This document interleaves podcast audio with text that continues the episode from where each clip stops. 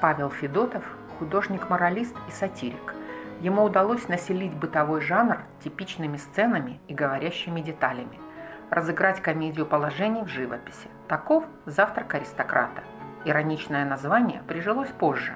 Федотов назвал свою картину «Не в пору гость».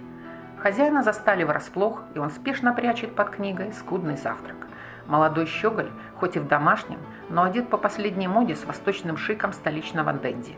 На спинке стула театральные афиши, на стене гравюра известных европейских танцовщиц. Обязательный атрибут богемы – пудель, подстриженный под льва. А как же? Сам император Николай I держал такого пса по кличке Гусар. Модное баловство аристократии – курение папирос. Судя по окурку в пепельнице, герой картины не отстает – под столом валяются обрывки и упаковка карточной колоды. Видать, скрывалась в порыве азарта. Вот и очевидная причина вывернутого пустого кошелька. Атрибуты благополучия в съемной комнате. Мусорная корзина из лозы с претензиями на форму античной амфоры.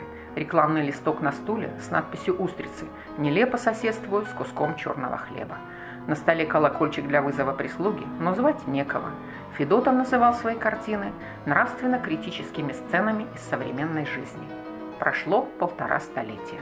Сменились декорации и персонажи, бренды и тренды, но понты вечны. А завтрак аристократа теперь назывался бы «Изнанка Инстаграм». На минуточку.